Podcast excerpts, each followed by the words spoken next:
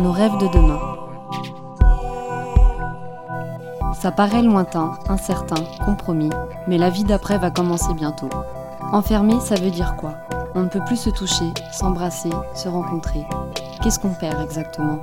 Et si on y répondait en collectant vos envies pour l'après? La seconde, la minute, l'heure, la journée, le mois, les années ou l'infini Que ferez-vous une fois que le feu vert de sortie sera lancé? Enregistrez-vous et dites-nous tout.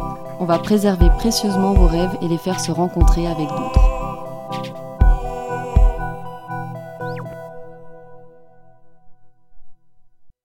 Comme la belle au bois dormant, nous avons été endormis pour nous réveiller plus tard, une fois le danger passé.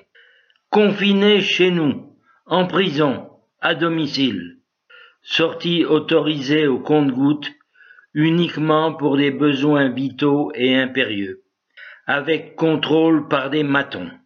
Le confinement, c'est renoncer à sa liberté pour ne pas mourir.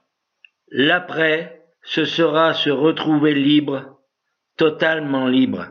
D'abord fêter, revoir la famille et les amis, célébrer dignement ces retrouvailles. L'avant ne doit pas se poursuivre dans l'après. Nous sommes des êtres humains, nés libres et égaux, capables de penser et d'agir par nous-mêmes. Nous refusons de vivre avec des droits restreints ou supprimés. Face à ceux qui veulent nous asservir, nous dirons catégoriquement non. Nous manifesterons, nous résisterons, nous pèserons pour une société plus juste et solidaire. Jupiter, tu détiens la foudre, mais pas touche à nos droits et à nos acquis.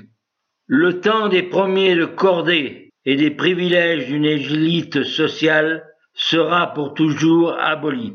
Pas question de perpétuer la dette, synonyme d'austérité pour les travailleurs et d'esclavage pour les peuples. Plus que jamais, la vérité viendra du peuple et non des élites et de la technocratie. Je sais que le feu brûle en vous pour la reconquête de nos vies, pour la construction de notre avenir en commun, pour le retour des jours heureux. Pour nos rêves de demain.